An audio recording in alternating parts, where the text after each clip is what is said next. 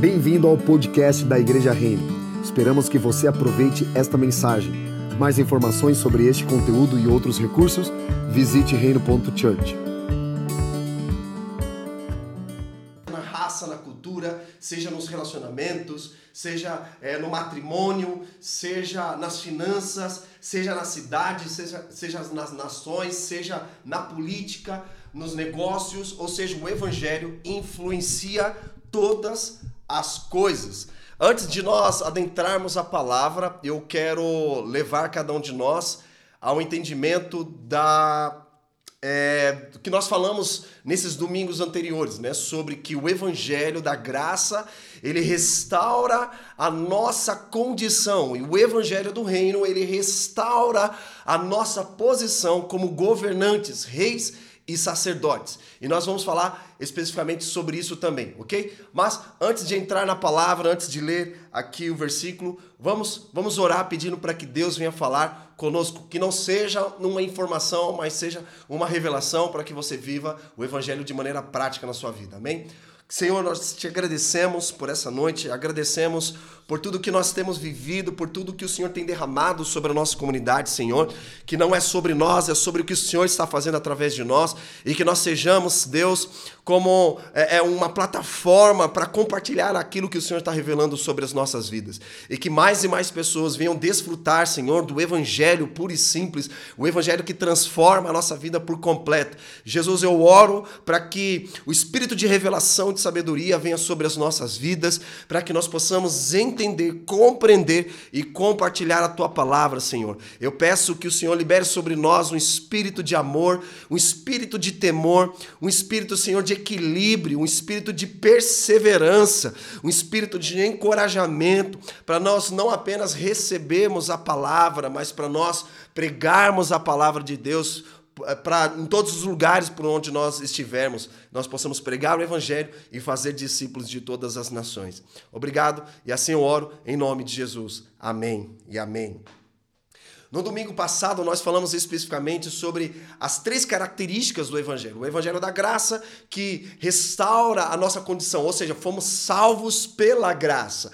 O Evangelho do Reino, ele restaura a nossa condição, ou seja, é da vontade do Senhor que nós nos posicionemos como reis e governantes. Nós fomos chamados para governar aqui nessa terra. Enquanto houver fôlego no seu coração, quando houver fôlego nos seus pulmões, você precisa se posicionar. Por quê? O evangelho, ele é uma mensagem de resposta. À medida que você é inserido nesse contexto, você precisa responder para que haja uma transformação. Porque muitas áreas da nossa vida não foram transformadas, porque nós não respondemos ao evangelho da maneira como Deus espera, OK? E eu quero já iniciar falando que o evangelho, ele não tem como propósito apenas em salvar os cristãos, mas posicionar os cristãos para amadurecerem na caminhada. Ao longo da sua jornada, nós precisamos nos submeter à palavra para sermos transformados de glória e em glória.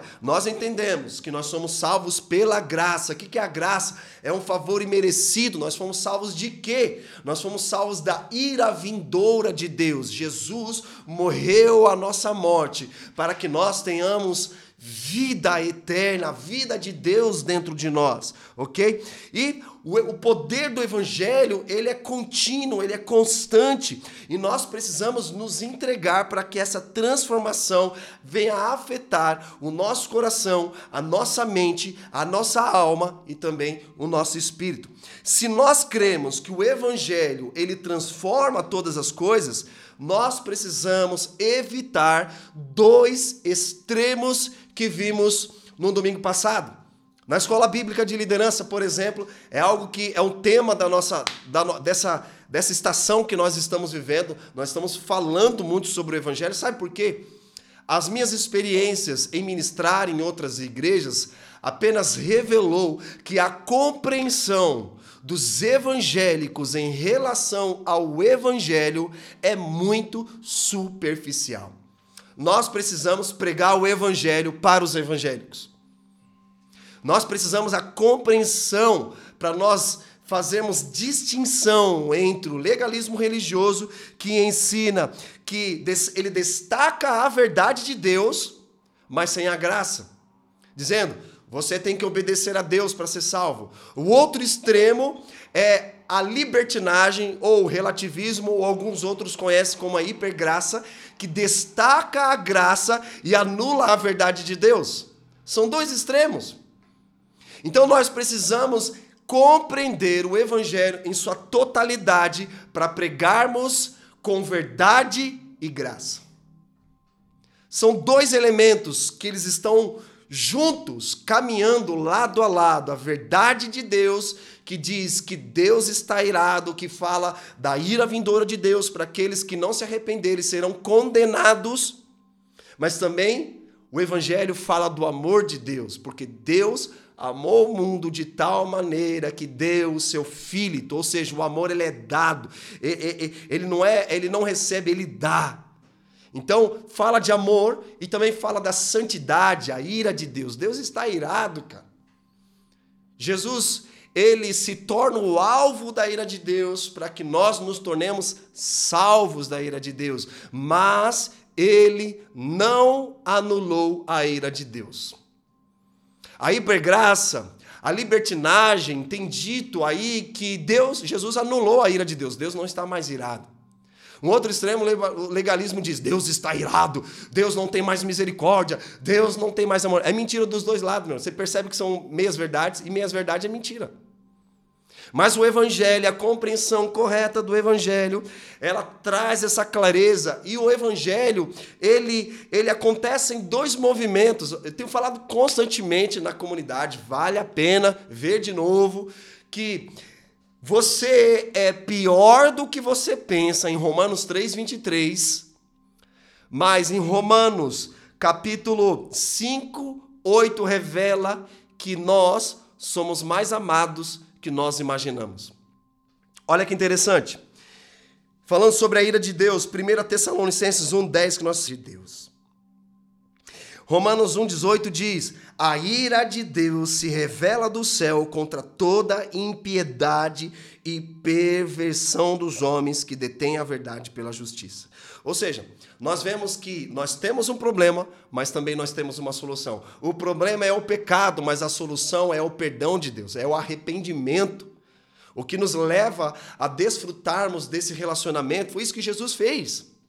Jesus morreu a nossa morte nos livrou da ira vindoura de Deus e restaurou o nosso relacionamento com o Pai que antes havia sido corrompido pelo pecado. Pecado, alguns dizem que é errar o alvo, é uma separação de Deus. Na verdade, quando nós pecamos, se há um desejo do nosso coração em pecar, nós não estamos desfrutando desse relacionamento íntimo e profundo com o Senhor. Isso vai afetar toda a nossa vida de maneira errada, de maneira maldosa, de maneira, digamos, digamos, maquiavélica, mas Jesus ele restaurou esse nosso relacionamento. O que eu preciso? Apenas me entregar a essa graça.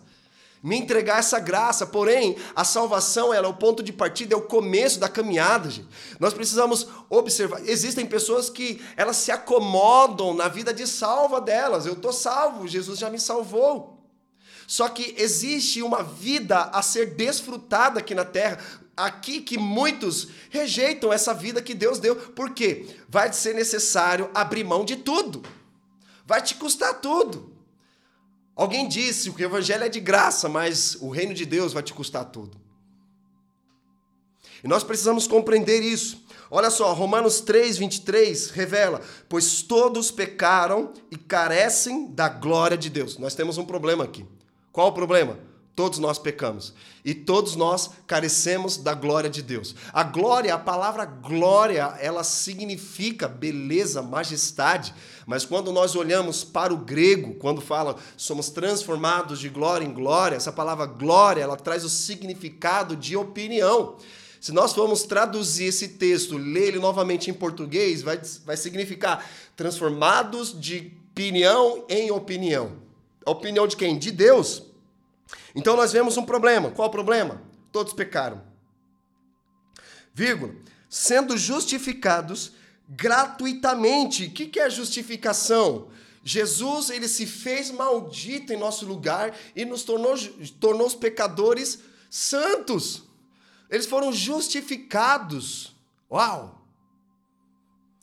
E olha só, gratuitamente, ou seja, você não precisou pagar para isso. Você não precisou fazer nada para obter essa justificação. É por isso que o evangelho não é sobre o que nós fazemos, é sobre o que o Cristo já fez na cruz por nós. Por exemplo, é, é, quando fala de cura, Jesus já nos curou. Jesus já nos salvou. Então nós só precisamos se entregar a essa salvação, a essa cura. Algumas pessoas falam assim: ah, pô, eu tenho uma eu, eu creio, eu creio, eu creio que Jesus pode curar. E, e ele já fez isso. É sobre o que ele já fez, ele já fez, ele levou sobre si todos os nossos pecados, as nossas enfermidades, pelas suas pisaduras nós fomos sarados. Nós precisamos do quê? De se entregar, se entregar a essa graça com fé. A fé é o elo que conecta os céus com a terra, é por isso que é o nome sobre o natural, acima do natural, acima do humano. Não estou dizendo para você anular a sua humanidade, afinal, o próprio Deus se fez homem, andou no meio de nós para se tornar acessível, se tornar encarnado e se tornar revelado. O próprio Deus deseja ter um relacionamento com a sua humanidade, com os homens. Jesus ele sentiu cansaço, ele sentiu sofrimento, dores, é, dores psicológicas, dores físicas, dores emocionais, porque ele veio demonstrar a gente. É, é, eu entendo vocês, eu entendo o que vocês enfrentam, eu entendo o que vocês passam. Mas a solução é nos entregar. Não estou dizendo que é, é, é, é para nós sermos suicidas. Um vai para o extremo. Quero ser suicida, quero morrer por Jesus. Eu vou dar minha vida, vou me jogar, eu vou me explodir. Não é isso, não existe um evangelho suicida de alguém, ah, eu vou dar minha vida. Não, Jesus já deu a vida dele, cara. Você não precisa ser crucificado, ele já foi crucificado. Tá entendendo? Então, é, é, nós não cremos nesse evangelho suicida, mas também não cremos no evangelho apático. Não cremos num evangelho confortável. Num evangelho que, ah, Jesus me salvou, agora é paz, prosperidade, é só alegria, é só bênção, é só vitória. Não, cara. Acontece que quando nós abraçamos a cruz, nós abraçamos o sofrimento de Cristo. A diferença é que os cristãos, eles enfrentarão tempos difíceis, cheios da presença de Deus. Nós não somos imunes a sofrimentos na nossa mente, nossa, nas nossas emoções, somos atacados constantemente. Paulo fala sobre isso. Por todos os lados nós somos perseguidos, mas do lado de dentro nós não seremos abatidos. Por mais que o homem exterior se corrompa, o homem interior se renova dia após dia. É sobre essa esperança, sobre essa mensagem do Evangelho que nós pregamos, a mensagem da esperança do Evangelho, que dentro do nosso interior, como João diz, o mundo não conhece o que nós carregamos dentro de nós, que não é uma força, não é uma influência, é uma pessoa viva dentro de nós. Nós precisamos nos entregar. Eu não vou dizer para você que tem dias que eu tô, todo dia eu tô, tô bem. Não tô bem, tem dia que eu não tô bem. E que eu faço, cara? Eu, eu vou mergulhar na presença dele, dizendo, Senhor, eu tô mal, tô com uns pensamentos meio maluco aqui, tô com sentimentos meio, meio confusos, então coloque em ordem, Senhor. Porque humanamente, se eu permitir com que as minhas emoções governem a minha vida, eu não vou permitir com que o Espírito Santo ele, ele, ele me direcione, ele me impulsione aquilo que o Senhor quer fazer em mim, através de mim. E nós vamos ver aqui como a libertinagem vai tratar sobre as emoções e também o legalismo religioso vai tratar sobre emoções, amor, relacionamento, salvação, sobre raça, sobre a cultura, sobre as pessoas que não têm o mesmo pensamento que o nosso. Nós vamos falar de forma inteligente, porque fé, ela é inteligente. A fé, ela é pensar também de forma inteligente. Não estou dizendo intelectualismo, porque ninguém consegue explicar Deus como diz a, a uma música. Mas a fé, ela é inteligente, a fé, ela é sábia. E nós precisamos dessa inteligência, dessa sabedoria que vem dos céus. Jesus ele não veio tirar o seu intelecto. Pelo contrário, ele veio aprimorar ainda mais o seu intelecto, para que você se torne ainda mais sábio e inteligente, para que você aplique essa inteligência, sabedoria para o coletivo, para o corpo, para que mais e mais pessoas também venham a receber essas revelações. Não coloca você numa posição superior e muito menos inferior. Vamos lá. Aí diz o seguinte, Romanos 5, 8, 9. Ah, deixa eu voltar aqui em Romanos 3, 23. Todos pecaram e carecem da glória de Deus, sendo justificados gratuitamente por sua graça, mediante a redenção que há em Cristo Jesus. Aqui está a solução. Nós fomos justificados pela, gratuitamente por sua graça, que é a solução, cara. Não é sobre o que você é, quer, tem que fazer. Ele já fez. Romanos 5, 8, 9 diz assim: Mas Deus prova o seu próprio amor para conosco pelo fato de ter Cristo morrido por nós, sendo nós ainda pecadores. Uau! Sabe por quê? É, é comum a gente se deparar com situações onde a pessoa fala assim: ah, mas eu não sou merecedor da graça de Deus. Aí ela se faz de coitado, aí ela se faz de inferior, e de fato, nós somos imerecedores da graça de Deus. Mas, ó como é sutil, o diabo pode se aproveitar de uma debilidade emocional sua, ou até mesmo mental. Por isso que nós precisamos, através do evangelho, ser mental e emocionalmente equilibrado. Porque quando ele percebe que você está desequilibrado emocionalmente e sentimentalmente, ele vai se aproveitar dessa fraqueza. Aí ele vai dizer: realmente, você não merece da graça de Deus. Sabe o que você faz da tua vida? Sai fora. Vai viver no mundo, porque assim você não vai ter essas crises que você tem. Não precisa estar em comunhão com o corpo, não precisa adorar a Deus, não. Não precisa estar em comunhão. Evangelizar, atos de misericórdia, não, para com isso, cara. Foca na sua vida, faz as suas coisas, vai empreender, vai trabalhar, vai ganhar dinheiro, vai ser alguém na vida, vai obter um sucesso. É isso que o mundo vai falar. E o diabo, ele sabe se aproveitar de debilidades nossas, porque ele vai, como diz Paulo, né?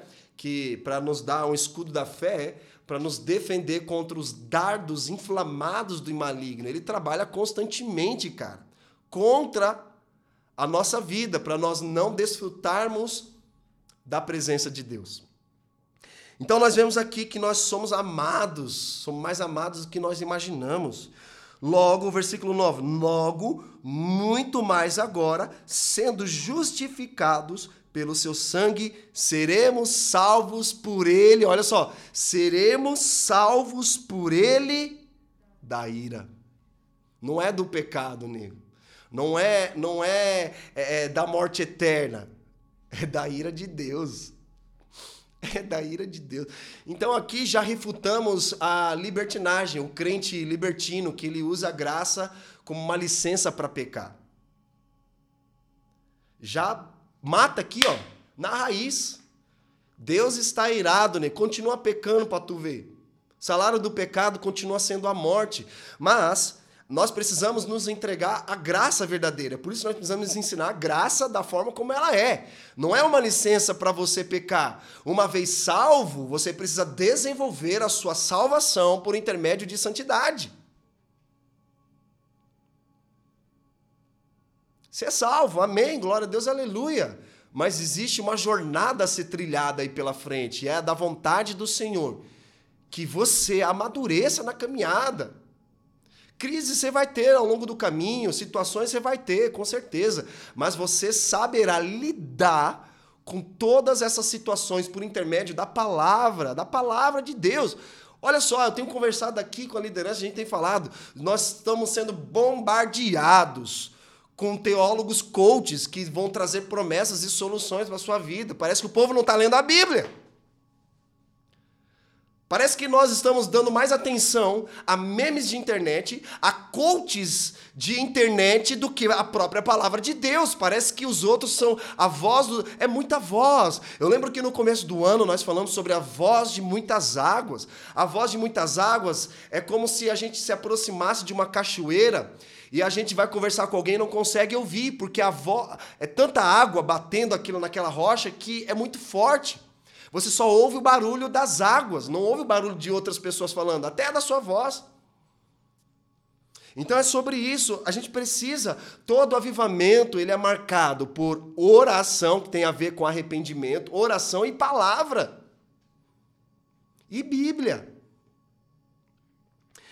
Olha só, o entendimento claro do Evangelho de Cristo irá, de fato, a uma transformação pessoal na nossa vida.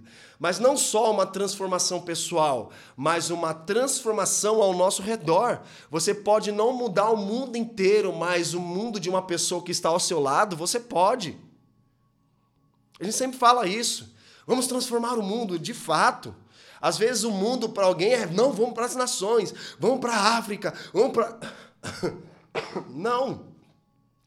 O mundo pode ser pessoas ao seu redor. Transformação pessoal. Agora nós vamos falar sobre é, é como o evangelho trata a salvação e como que o legalismo e a libertinagem vão tratar o assunto sobre salvação. O legalismo vai dizer: tenho que ser santo e moralmente bom para Deus me aceitar, salvar e amar. Quanto mais eu oro, quanto mais eu jejuo, quanto mais eu dou dízimo, mais Deus irá me amar, mais as pessoas irão me valorizar, mais as pessoas vão, vão ver que na minha vida há sentido e, e, e valor, vão me elogiar e coisas desse tipo. Não é isso que o Evangelho prega. E nós encontramos facilmente nas igrejas isso. Eu não estou dizendo que a comunidade reino também é imune a uma linha de pensamento como essa. Pode acontecer de alguém se posicionar assim. É por isso que é importante nós entendermos o evangelho para fazermos distinção clara para não ser legalista religioso e muito menos da libertinagem. Agora, como que a libertinagem, o relativismo vai lidar com essa questão da salvação. Eu sou aceito, sou amado por Deus, é pelo que eu sou, então eu não preciso ser moralmente bom e nem santo. Porque Jesus já morreu a nossa morte. Olha só como é sutil. Esse lance de relativismo, libertinagem, hipergraça já era antigo. A igreja as igrejas que nasceram de um avivamento, lá de Atos, 50 anos depois, a igreja de Sardes, a igreja de Éfeso, estavam enfrentando o movimento dos libertinos, os nicolaítas, que eram, olha só como é sutil. Bom, eu sou salvo para fazer boas obras, nós concordamos com isso. Nós somos salvos pela graça para fazermos boas obras. Glória a Deus, aleluia. E eles acreditam nisso. Nós somos salvos para fazer boas obras. Só que olha só o, o, o erro, a heresia, onde vem. Então, já que eu sou salvo para fazer boas obras, logo eu não preciso ser santo. Porque Jesus já, fez, já, já me salvou. Então eu posso continuar crendo em Deus, mas continuar a viver a minha vida da forma como eu quero. Ou seja, ele abraça a graça, mas não abraça a verdade. O legalismo religioso, ele abraça a verdade, mas ele não abraça a graça, ele não tem misericórdia, ele não tem amor em relação a alguém que cometeu um erro ou cometeu algum pecado, ele não consegue abraçar é, com graça. Então é sobre isso que nós estamos falando. É sobre esse entendimento. E eu vejo que Deus está levando a sua igreja a essa maturidade. Afinal, até o livro de Cantares fala sobre isso. Como nós podemos dar a nossa irmã que ainda não tem seios em casamento? Não se dá uma criança, uma, uma mulher, alguém, alguém imaturo a um casamento. E de fato, o casamento, você precisa entrar com esse entendimento. Pedro fala sobre isso. Case com entendimento, porque senão você terá sofrimento. A maioria dos casamentos que a gente lida hoje é para remediar, para restaurar, não é para é, impulsionar, porque casou com um mau entendimento, é, casou de qualquer jeito por uma impulsividade, por uma coisa, questão emocional, ou uma certa carência, ou uma certa necessidade. E a gente tem falado sobre isso também.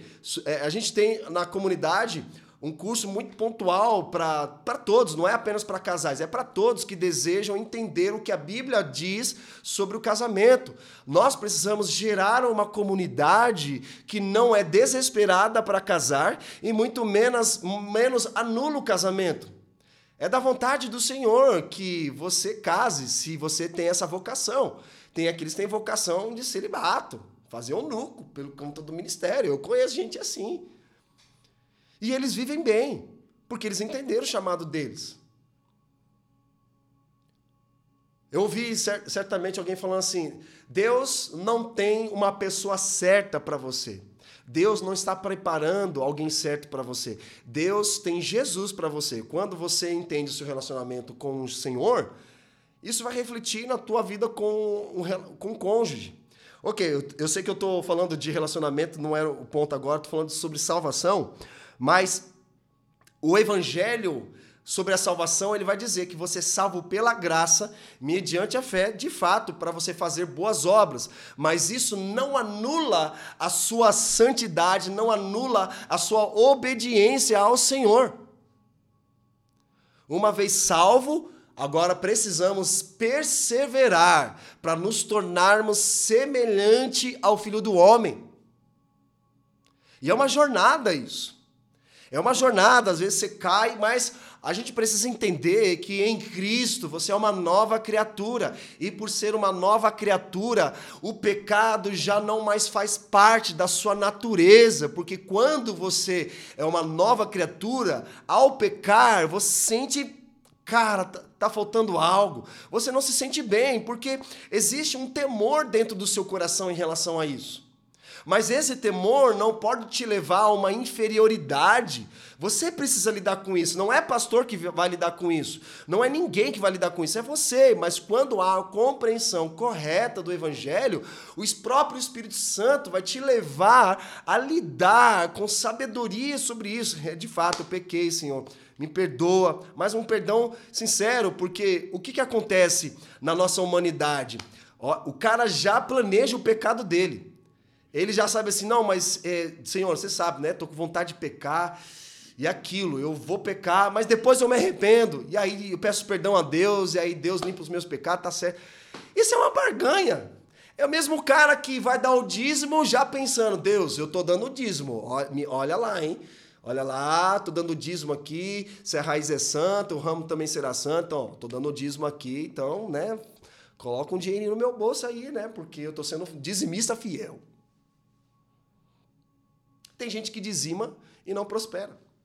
Tem gente que dizima, tá com as contas tudo bagunçada. Por quê? Falta de compreensão. E também disciplina.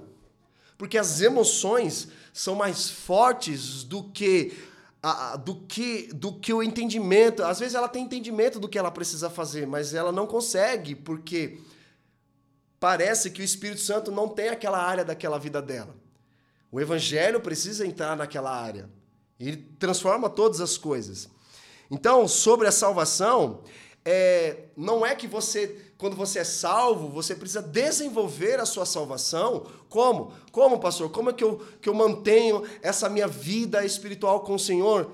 Práticas espirituais, mas não para fazer de forma legalista. Não, eu tenho que fazer porque o pastor pediu para fazer oração, o pastor pediu para fazer. Não, não é que eu, eu, eu. Lógico que eu vou estimular isso, com certeza. Eu vou perguntar, e aí, cara, como é que tá a tua vida de oração?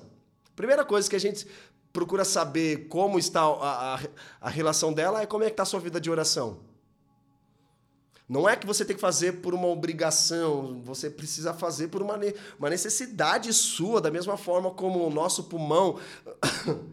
Eita. Uh, o nosso pulmão anseia por oxigênio, a nossa vida espiritual anseia também por uma vida de oração. Oração é uma conversa com o Senhor. É uma conversa com o Senhor. Então eu não tenho que orar, eu não tenho que jejuar, eu não tenho que ler a Bíblia. Eu posso, porque a graça, ela fez o que eu não poderia fazer. Mas a graça não pode ler a Bíblia para mim. A graça me deu a permissão me deu a oportunidade de orar, de ler a Bíblia, de estar em comunhão, de entrar no Santíssimo Lugar, mas a graça não pode fazer isso por mim. A graça não pode me despertar da cama, me fazer levantar, dizendo, ó, oh, cara, tá na hora de ser orado. Ela não pode fazer isso. Ela nos, nos abre o acesso, dizendo, você pode, mas você tem que desejar isso. Então, é, esse é o ponto. Agora, como que esses dois extremos, tanto o legalismo religioso como a libertinagem e o evangelho, vão tratar sobre a depressão e o desânimo, que é algo muito comum hoje na nossa sociedade. Simples. Olha só, quando alguém está deprimido, o legalista ele vai afirmar: você está desobedecendo as regras. Obedeça a Deus. Você tem que ler a Bíblia. Isso é o fato que você não está orando. Quem, quantos aqui nunca ouviram isso? Você está assim porque você não ora. Você está assim porque você não lê a Bíblia. Então ele vai falar: você está desobedecendo as regras. É assim que o legalista vai lidar com uma pessoa que está desanimada e com depressão. Agora, como que o, a libertinagem vai lidar com uma pessoa que está depressiva e, e também com desanimada? Pense em você. Se ame.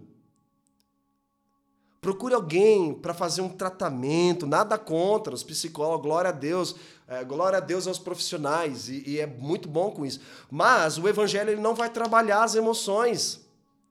Não vai tra trabalhar as emoções. Então, o, o, o, a libertinagem ela vai aconselhar para você: se ama, se aceite, faça as coisas que você ama. E na ausência do evangelho, o moralista, que é o legalismo religioso, ele vai trabalhar especificamente no comportamento. Olha, você desobedeceu as regras, então você tem que fazer isso. Enquanto a libertinagem vai trabalhar nas emoções. Olha, cuida das suas emoções, é, é, é se aceite mais. Então ele vai falar palavras positivas para simplesmente para aguçar o seu ego. Vai dizer: você é incrível, você é maravilhoso, você pode, você consegue. E não estou excluindo o elogio, não estou excluindo a, a, a honra a alguém, não estou é, é, excluindo o reconhecimento de alguém. Isso é bom, todos nós gostamos de ser elogiados. Quem aqui não gosta, cara? Mas isso não pode servir para massagear o nosso ego, dizendo você é incrível. Às vezes você não é incrível. Muitas vezes você não é incrível. Muitas vezes você não é maravilhoso. Muitas vezes você não é santo. Muitas vezes você. Mas o que o Evangelho vai trazer é a realidade da sua identidade no Senhor ele vai trabalhar especificamente o coração, enquanto o legalismo religioso e a libertinagem vão tratar superficialidades comportamentais e emocionais, mas o evangelho, ele vai trabalhar o coração. O que que acontece? Ele vai confrontar essa pessoa. Ele não vai ficar massageando, nossa, que lindo, você é incrível. Não fica assim. As coisas vão passar, as coisas vão melhorar. Não, ele vai confrontar mesmo, dizendo: ei, cara, ou você é salvo ou você não é salvo, você obedece ou desobedece. Mas ele vai ter a graça ele vai ter o amor para falar dessa forma. Ele não vai chegar impondo, não vai chegar exigindo, não vai chegar condenando, muito menos julgando. Ele vai confrontar o problema e não vai massagear o seu ego dizendo, nossa, você é incrível. Não, Jesus é incrível. Jesus é maravilhoso. Se entrega à verdade do Senhor. Estou aqui para te ajudar, cara. Estou aqui para te auxiliar, estou aqui é, é, é, como irmão em Cristo, como amigo, mas não pense que eu vou massagear o seu ego e muito menos não pense que eu vou ficar batendo dizendo que você desobedeceu as regras, é por isso que você está dessa forma. São dois extremos, mas o evangelho, ele vai levar você a fazer uma autoanálise. Por isso que a Bíblia fala: examine-se, pois, o homem a si mesmo. Veja se há um caminho mau que não agrada ao Senhor. O fruto de nós vivermos uma vida que desagrada ao Senhor é o pecado. A psicologia vai dizer que é um problema, talvez foi um trauma que você teve, mas a raiz mesmo é o pecado. Não, não, podemos substituir, massagear a parada toda. É o pecado. E, cara, vamos se arrepender. Se arrepender, não estou falando chorar. Pô, eu errei mesmo, cara. Eu errei mesmo nessa área aqui, mas em Cristo, Jesus vai me ajudar a vencer. É isso. Então é dessa forma que o evangelho vai tratar. Então o evangelho ele nos leva a abraçar o arrependimento e não simplesmente a evitar a superficialidade. Se nós de fato queremos crescer no Senhor, nós precisamos ser confrontados pela verdade e abraçados pela graça. Então, se depender de nós que estamos entendendo essa, o evangelho, todos nós da comunidade precisa entender que uma hora ou outra nós seremos confrontados, mas com amor. A verdade e a graça, a graça e a verdade caminham juntas. Os profetas lidam muito com a verdade e eles têm pouca graça. Porque, porque às vezes a, a verdade pega ele de um jeito só que muitas vezes ele permite com que as emoções se misturem com a, a, algo divino que Deus gerou, mas precisa haver graça no que ele fala, precisa haver amor no que ele fala. Sabe, acho que foi é, Paul Walsh que diz que como faz para você identificar um falso profeta? Ele vai falar o que você quer ouvir sem amor. Mas o verdadeiro profeta, ele vai falar o que você não quer ouvir, mas com amor. Existe esses dois ingredientes, a graça e a verdade. O evangelho tem esses elementos juntos. Agora, como que o legalista e, e o libertinoso e a pessoa que entende o evangelho vão tratar é, rela, é, coisas relacionadas a relacionamentos e também ao amor? Eu digo amor conjugal também, o amor conjugal, o amor entre irmãos, porque existem três, três características do amor, né? O amor ágape, o amor de Deus com o seu seus filhos. Existe o amor é, filéu, que é o amor entre os irmãos, e o amor eros, que é um amor desfrutado apenas dentro de um casamento, que é o sexo. Sexo, o amor, o sexo ali dentro de um casamento. O legalista, ele vai transformar os relacionamentos em jogo de culpas. Ele sempre vai culpar alguém, porque ele sempre vai querer proteger a sua reputação. Porque ele vai ficar traumatizado com críticas severas em relação a isso e ele sempre vai colocar a culpa em alguém. Sempre. Agora, como que a libertinagem vai tratar essa questão é, do amor? Ele vai negociar essa relação, pensando sempre em benefícios. Ele vai, ele vai negociar essa relação dizendo: não tem que me custar nada eu faço algo que não me custe. Quando leva isso para um casamento, ele pensa assim: eu vou casar para ganhar. Mas casamento você não entra para ganhar. Casamento você entra para perder, porque casamento diz respeito à redenção. O evangelho ele fala sobre perder para ganhar e não ganhar para perder. Então, o evangelho ele responde de forma a não se relacionar por carência e muito menos por uma necessidade de amor, mas por amar alguém o suficiente para confrontar essa pessoa. É essa forma que o evangelho se posiciona, essa boa notícia. A boa notícia da graça de Deus, a boa notícia do reino de Deus, a boa notícia da eternidade de Deus. Agora, como que o legalista e a libertinagem, o evangelho, vão tratar a sexualidade, que é importante? O legalista, ele encara a sexualidade como um impulso que leva constantemente a pessoa ao pecado. Ele vai dizer: ah, nossa, é melhor casar do que se abrasar. Então ele, ele, ele vai olhar para a sexualidade como um mal.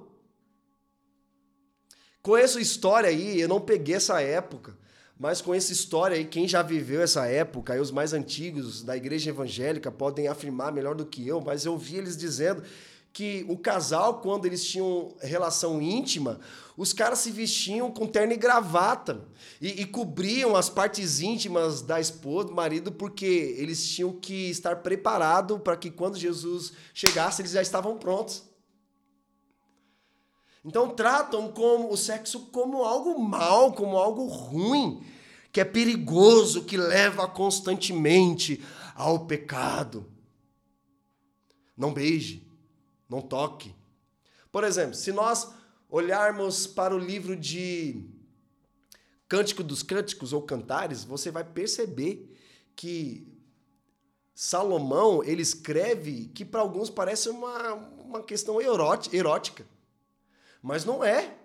Ele está dizendo, cara, entre quatro paredes, nego, vale tudo entre quatro paredes, entre um casal. Lógico que é com santidade, tá? Não tô dizendo para você, nossa, agora então vou lá no sex shop, porque o pastor falou que vale tudo, e eu, eu, eu tenho umas taras, eu tenho uns negócios aqui na minha cabeça que eu queria fazer com a minha esposa já há um bom tempo. Ei, para com isso. Vamos pro motel. Para com isso, não tô dizendo isso. Não vai pegar a minha fala e, e, afirmar isso. Não estou afirmando isso. Eu estou falando de sexualidade com santidade. Sexualidade. A Bíblia não ensina que tipo de posição você tem que fazer sexo, cara. A Bíblia não ensina, não ensina nada disso. Aí o mal intencionado pode falar: "Ah, já que a Bíblia ensina, então eu posso fazer qualquer coisa". Não, vai com calma, vai com calma aí, tá? Mas o sexo ele é para ser desfrutado entre o casal no casamento. Ele é restrito para o casamento. É, isso de, não, não é, não foi eu, que, foi eu que criei, cara. Foi o Senhor que criou. Porque Ele sabe qual é o melhor para nós. Ele sabe, porque um sexo sem compromisso, apenas o prazer momentâneo, ele já não vira sexo, ele já vira é, é, prostituição. O pastor Luiz Emílio fala uma coisa interessante, ele fala assim, que quando nós pagamos por uma noite de intimidade, deixa de ser uma intimidade e passa a ser uma prostituição. Então, o sexo é bom, mas ele é restrito ao casamento, cara. Não peço nem perdão para dizer sobre isso. Mas tanto o casal, casado e solteiros têm suas tentações tem suas tentações, tem suas debilidades e precisa lutar contra elas. Na verdade, é lutar contra o pecado, porque o Espírito Santo fala assim: e ele vos convencerá do contra o pecado. Não está dizendo pecados, porque ele sabe que o pecado que, que reflete em tudo que nós fazemos é essa ausência desse relacionamento com o Senhor, desse amor com o Senhor. E aqui o relativista, o, o legalista, ele vai encarar o sexo como um apetite biológico e fisiológico. Ele entende que sexo é também da mesma forma que eu sinto é, é, é, fome por comer. Toda hora eu quero comer. Toda hora que eu sentir fome, eu vou na geladeira, pego um prato de comida, faço uma comida e vou comer. Então ele encara o sexo como algo fisiológico biológico. Não, faz parte. É assim, a gente sente vontade e come. Da mesma forma que ele come um prato de comida. Na verdade, é um pervertido quem pensa dessa forma. Acho que foi alguém que falou para mim ontem, falou assim, pastor, sabe de uma coisa? Namorado que tira a calcinha da menina não é um homem, é um moleque. Irresponsável, malandro, sem vergonha. Porque a mulher, assim como o homem, precisam serem olhados como a imagem e semelhança de Deus, cara. E nós precisamos entender que não, não, é, é, uma, é uma santidade do Senhor. Deus sabe qual é o melhor para nós, cara. A gente, ele sabe que a nossa mente ela é pervertida, a nossa mente ela sempre é tendenciosa, a nossa mente ela é sempre manipuladora. Os homens vão querer ter o sexo, e para ter o sexo da mulher, ele vai usar o amor dela. A mulher, para ter o amor do homem, ela vai usar o sexo. Tá vendo? Percebe que está tudo bagunçado, a coisa toda? Então a Bíblia ela não favorece nenhum legalista que olha para o sexo como algo pervertido, ai, pecado, ai, e o outro ah, escancarado. Não, é fisiológico, é biológico, é, é faz parte da nossa natureza. É, é, os médicos disseram que quando a pessoa se masturba, por exemplo, ela libera né, as emoções, ela relaxa. Relaxa o caramba. Meu. Então é algo que nós precisamos confrontar e com amor, o que a Bíblia diz para nós sobre essa questão que o sexo só deve ser compartilhado no relacionamento do casamento, totalmente comprometido e permanente. Porque o sexo no casamento, ele é algo desfrutado com prazer e ele é compromissado. A pessoa não transa com você depois, vira as costas, fuma um cigarro e vai embora. Não é assim. Existe um compromisso, existe uma aliança. Os homens não podem olhar para as mulheres como um objeto sexual para satisfazer os seus desejos descontrolados. E muito menos a mulher pode olhar para um homem dizendo: Ah, eu tô, tô precisando ser amada, tô precisando. Tô... Não é isso. Então a gente precisa controlar os nossos instintos.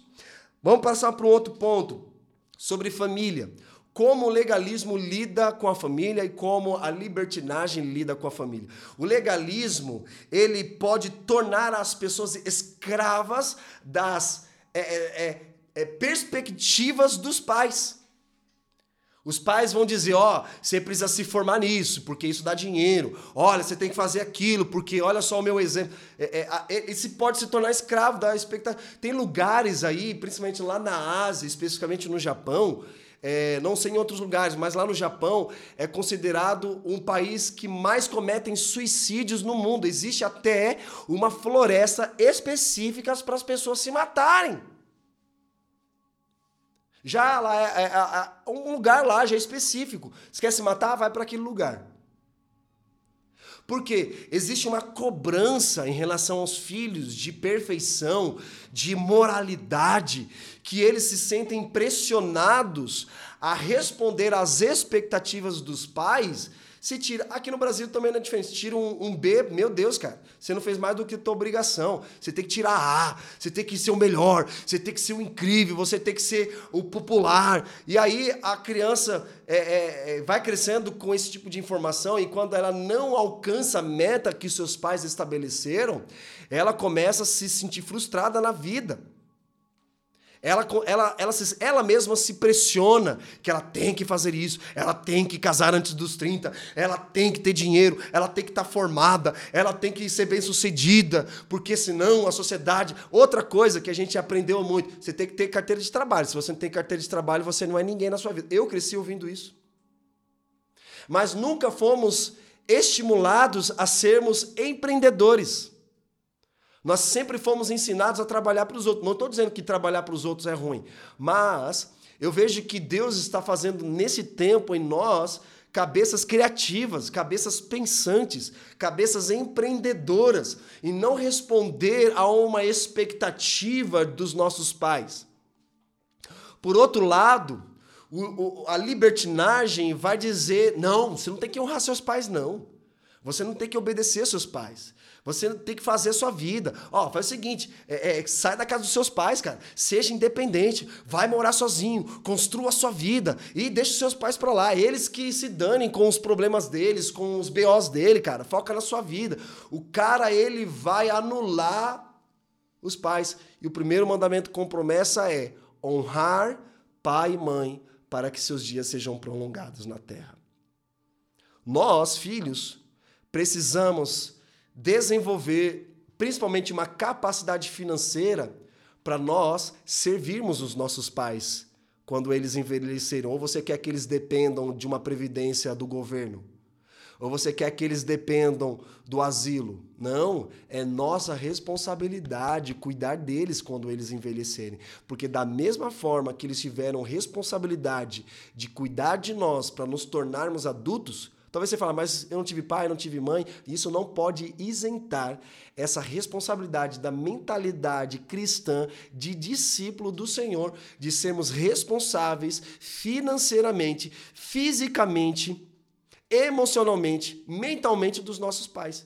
Mas não estou dizendo para você compactuar, talvez não teve um pai ou uma mãe com esse pensamento, mas é nossa responsabilidade cristã de cuidar deles. Eu desejo envelhecer. Mas envelhecer com a minha mente, minhas emoções e meu físico em ordem. Eu, eu desejo, acho que todo mundo deseja isso. E eu espero que os meus filhos olhem para mim e, e, e, vejam o legado que eu construí e que eles cuidem de mim. Sim, hoje eu tenho até dificuldade de pegar o Joaquim, cara. O Joaquim tá um peso. Ele dorme na hora que eu vou pegar ele, eu falei, Érica, tô precisando fazer mais atividade física, porque o Joaquim tá crescendo, tá engordando, tá comendo igual uma draga e tá ficando mais pesado. E assim, hum, para colocar ele na cama, enquanto eu tiver força, eu vou fazer isso. Mas quanto mais a gente vai envelhecendo, mais força física nós vamos perdendo. Os nossos filhos são mais jovens, então eles que vão cuidar de nós. Então, o evangelho, ele vai olhar para a questão familiar que nos liberta da aprovação dos nossos pais.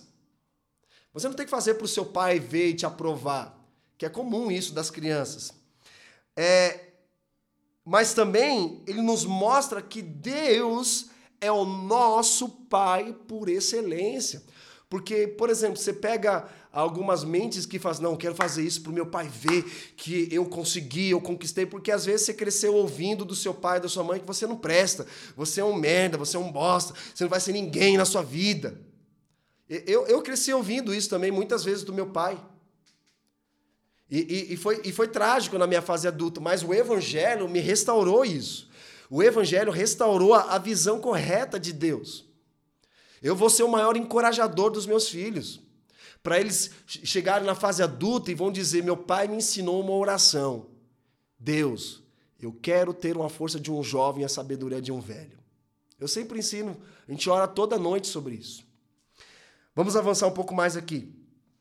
Como que o legalismo e a libertinagem vão tratar é, sobre o autocontrole, sobre nós é, é, lidarmos com as nossas emoções. O moralista, o legalista, ele vai nos mandar controlar nos, nossas paixões para não sermos castigados. Ele vai dizer: obedeça a Deus, senão Deus vai vir com a ira, Deus vai vir castigar. Eu cresci ouvindo isso. Se você não obedecer a Deus, Deus vai te castigar. A libertinagem, ele diz que manda-nos que, que, sejamos nós mesmos e que a gente descubra o que é bom para nós. Ó, descubra o que é bom para você, foque em você, cuide de você. Só que o evangelho nos diz que a graça é inabalável, um dom gratuito e nos ensina a dizer não às nossas paixões. Assim como Elias e outros grandes homens e mulheres da Bíblia, eles tinham paixões humanas. Mas muitas vezes essas paixões humanas podem nos levar a desobedecer ao Senhor e fazer a gente fazer a nossa própria vontade. Muitas vezes a gente faz coisas que nós não queremos fazer. Por quê? Por uma questão de obediência ao Senhor, porque Deus sabe o que é melhor para nós, mas às vezes a gente quer fazer aquilo, tem vontade de fazer aquilo. Mas Deus fala: não. Ou você acha que Deus aprova tudo que nós fazemos? E precisamos do quê? A oração de submissão. Pai, se necessário for, afasta de mim esse cálice, mas que não seja feita a minha vontade, mas a tua. Ou seja, o evangelho, ele vai nos levar a dizer não às nossas paixões no momento. Sabe? A gente tem muita dificuldade de confessar uma tentação. A gente só confessa o pecado de já ter sido consumido. A gente precisa aprender a confessar as nossas tentações antes de cometermos o pecado. E precisamos ser levados a isso. Compartilhar o coração com alguém que você confia, com alguém que você é, é, sabe que você pode contar, alguém da comunidade que você pode compartilhar, abrir seu coração para ela, dizer, cara, ora comigo sobre essa situação, porque a minha emoção está desequilibrada, eu quero fazer isso, mas eu sei que a vontade do Senhor não é essa. Então, quando a gente confessa a nossa tentação, ela perde força e assim nós não cometemos o pecado. Amém, igreja? Vamos avançar aqui. Por último, como que o legalismo e a libertinagem vão tratar a questão racial e a cultura. O legalismo, ele vai usar a verdade para avaliar a cultura daquela localidade. Ele vai usar a verdade como uma regra espiritual para demonstrar que ele é santo, que ele dá o dízimo, que ele busca Deus e a cidade, a raça, a cultura está perdida. Lembra quando Jesus ele conta, conta uma parábola do fariseu e do publicano? quando eles foram orar no templo, o, public, o fariseu ele diz o seguinte: Senhor, eu dou o dízimo de tudo que eu ganho. Eu oro, eu jejuo duas vezes por semana. Não sou como esse publicano. Percebe que ele está confessando o pecado que nem dele é, mas confessando o pecado do outro? É isso que o legalismo vai fazer. Ele vai confessar o pecado que é do outro e não dele próprio. Já o publicano, ele não tem nem coragem de levantar o seu olhar aos céus. Ele bate no peito dizendo: Senhor, eu sou um pecador, tem misericórdia de mim. Aí Jesus pergunta: quem foi exaltado? Claro, aquele que se humilhou. Porque a Bíblia é clara em dizer: os que se humilham serão exaltados, os que se exaltam serão humilhados. Deus se agrada de um coração contrito. Deus se agrada de um coração quebrantado.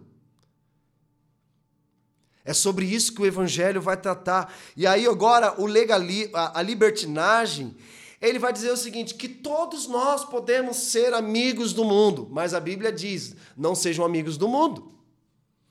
Ame a cultura, ame a raça, ame a cidade, ame as pessoas, mas não se tornem como elas.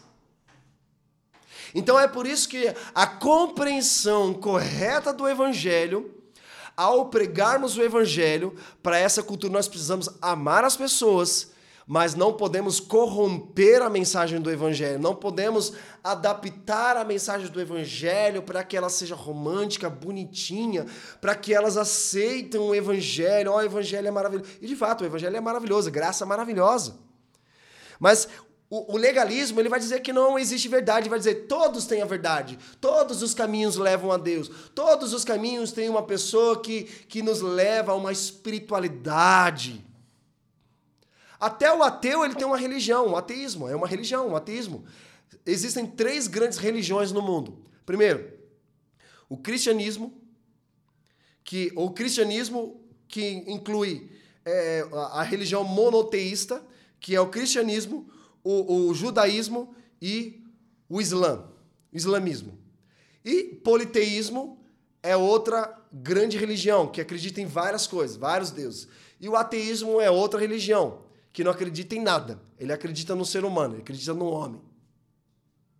Eu tenho razão, eu tenho emoções, é, é, eu tenho inteligência, eu tenho dinheiro, eu acredito na capacidade humana. Só que aqui o evangelho ele nos leva a sermos tanto críticos, não criticar pessoas, mas confrontar a cultura delas, incluindo até a nossa própria. A gente não vai usar a nossa espiritualidade como uma régua para medir a, a, o ateísmo, o politeísmo ou outras coisas de ismo na sociedade. Nós precisamos nos envolver, conhecer, se relacionar, amar as pessoas que não pensam da mesma forma que nós e nem têm os mesmos comportamentos que o nosso. Mas nós precisamos confrontar a, as verdades que ela acredita que leva a ela aquele determinado comportamento, como pregando o evangelho puro e simples. É por isso que nós precisamos compreender o Evangelho. E também nos leva a reconhecer que não somos moralmente superiores e muito menos inferiores. Não somos melhor e nem pior que ninguém. Porque é, é, é comum, a gente ouve aí, principalmente os evangélicos, se considerarem muitas vezes superiores, até mesmo sem pensar em relação às outras pessoas. Porque ela vai para a igreja, ela busca Deus, ela ora, ela tem a Bíblia, ela tem amigos. Ela pode usar isso como uma arma contra as pessoas. Olha só minha vida, olha que Deus me deu. Porque eu dei o dízimo, porque eu vou na igreja. Deus transformou minha vida e você tem que ir para a igreja. Não, a igreja não salva ninguém. O que salva é Jesus. A mensagem da graça nos insere no reino de Deus e não na igreja. A igreja é a comunidade de discípulos, que onde nós é, experimentamos e desfrutamos das bênçãos de Deus. Mas a igreja não salva, o pastor não salva, quem salva é Jesus. Jesus é o nosso Salvador. Ele que nos livra da, da ira vindoura. Não é a igreja que nos livra da ira vindoura. É o Senhor Jesus. É por isso que nós precisamos nos submeter à palavra dele, que é boa, perfeita e agradável. Então, o Evangelho nos leva a percebermos que nós não somos moralmente superiores e muito menos inferiores. Porque aqui ele fala assim: ah, eu mereço da graça de Deus. É, é porque é, é, igual, igual o filho, filho mais velho. Pai, eu sempre estive ao teu lado, o Senhor nunca me deu algo para celebrar com os meus amigos, sempre te obedeci, meritocracia. Faz sempre por merecimento, sempre pensando em ter algo em troca.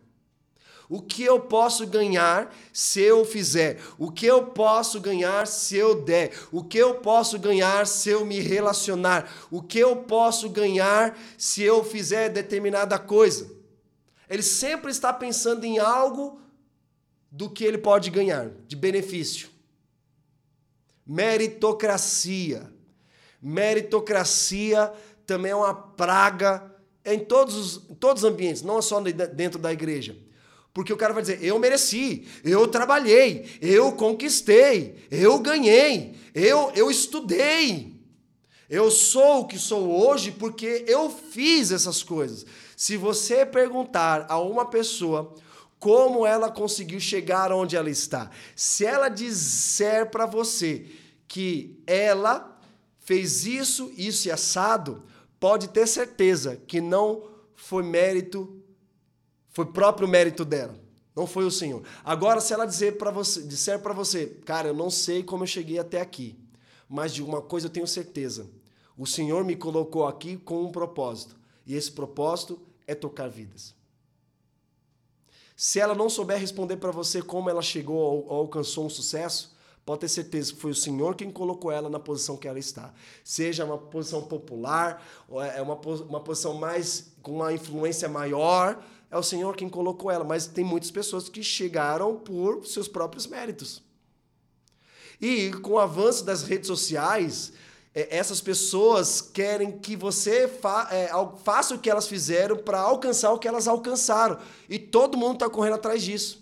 Todo mundo quer ser milionário, todo mundo quer ser bilionário, todo mundo quer alcançar um sucesso, todo mundo quer ser aplaudido, todo mundo quer ser bem visto, todo mundo quer ser reconhecido, todo mundo quer se autoafirmar. Só que o evangelho, ele vai tratar de forma completamente diferente em relação a isso. De todas as coisas, nós, eu e você, precisamos guardar o nosso coração. Porque o evangelho ele vai trabalhar as motivações do nosso coração. É sobre o nosso coração que o evangelho vai tratar. Então o evangelho, ele vai transformar a nossa vida a partir do momento que nós nos entregarmos com, por completo, não é o seu comportamento, não são suas emoções, mas sim o seu coração. Sabe que é, é Deus fala para Samuel, os homens vê segundo as aparências, mas eu vejo o coração. E é o coração que nós precisamos permitir com que o Senhor transforme. Quando o nosso coração é transformado, todo o que está ao nosso redor será transformado. E nós precisamos nos entregar diariamente, constantemente ao Evangelho, que é uma boa notícia. E todas as áreas da nossa vida serão transformadas. E não vai colocar você em uma posição superior, e muito menos vai colocar você numa posição inferior. Dizendo, ah, eu não, eu não mereço da graça de Deus, eu sou um pobre, eu sou um cego, eu sou um nu. Aí ele usa isso como uma mendicância. Acho que é isso que fala. Mendigo. Ele fica sempre batendo a latinha com moeda. Miserável, sabe? É, é, você vê esses caras é, é pedindo dinheiro. Você percebe, eles ganham, às vezes eles podem ganhar mais do que você, trabalhando o mês inteiro, se você contabilizar isso. Mas eles sempre estarão mendigando, sempre batendo a moedinha na lata. Sempre. Mas é da vontade do Senhor que você se posicione como um filho. Porque um filho é diferente de um mendigo. O filho, ele sabe o que pedir. Ele sabe por quê. Está conectado com a vontade do Senhor. Ele sempre submete a vontade do Senhor e a verdade e a graça. Ele sabe que Deus, ele é amoroso, mas também Deus, ele é santo. Então, com Deus, não podemos barganhar. Se você crê no Senhor, precisa entender essa mensagem. E eu tenho certeza que o evangelho, ele transforma todas as coisas. Ele continua transformando. Talvez não tenha transformado por completo da forma como você espera, mas eu tenho certeza, ter certeza que à medida que você, eu, nós nos entregamos ao evangelho, nós vamos sendo transformados de glória em glória. E isso vai ser ao longo de toda a jornada da nossa vida, até o último respirar dos nossos pulmões. O Senhor tem interesse em transformar diariamente a minha e a sua vida para todo sempre. Porque quando há um coração disposto, um coração transformado, Deus pode usar as nossas vidas para levar transformação para a vida de outros. Nós precisamos ter a compreensão do que é o evangelho, precisamos nos relacionar com o corpo, com a igreja, amar os cristãos e também nós precisamos amar a cultura, as pessoas, os nossos vizinhos, principalmente aqueles que pensam e se comportam diferente de mim e de você. Amém? Vamos orar?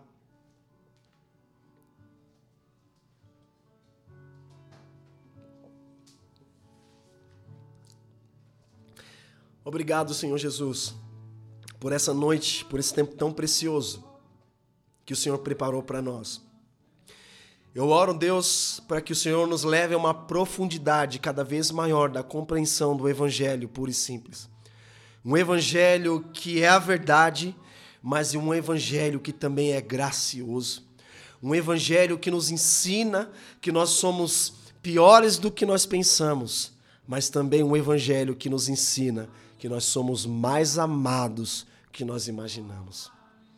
Todos nós fomos pecadores e carecemos da glória de Deus, mas em Cristo nós fomos justificados pela graça, graciosamente, para que haja vida eterna dentro de nós, para que nós possamos fazer coisas extraordinárias, para que nós possamos é, é, tocar vidas e elas sejam transformadas.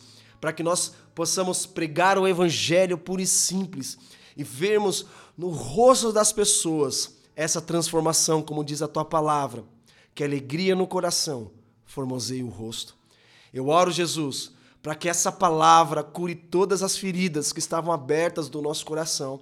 Ela cure as nossas emoções, cure os nossos sentimentos, cure os nossos pensamentos, cure as nossas enfermidades físicas, biológicas, fisiológicas, respiratórias, sanguíneas. Que esse evangelho, Senhor, seja tocado em todas as áreas da nossa vida para que haja cura completa. Que a graça do Senhor Jesus venha sobre nós, que, que nos alcançou, nos redimiu, mas que o reino de Deus nos posicionou para vivermos uma vida eterna, vida eterna sobre nós. Obrigado, Senhor, por essa noite. Obrigado, Senhor, pela tua palavra. Obrigado por cada pessoa que ouviu, que, que eu oro para que elas entendam essa mensagem e que elas desfrutem dessa mensagem, Senhor, durante toda a jornada da sua vida e que nós possamos colher os frutos, os frutos daquilo que nós temos semeados nesses dias. Este ano de 2020 tem sido um ano de fé, um ano de prepara, preparar e fortalecer a nossa fé para os próximos dias, meses e anos. Obrigado, Senhor, por cada palavra, por cada entendimento liberado sobre nós. Assim eu oro e te agradeço no nome de Jesus. Amém.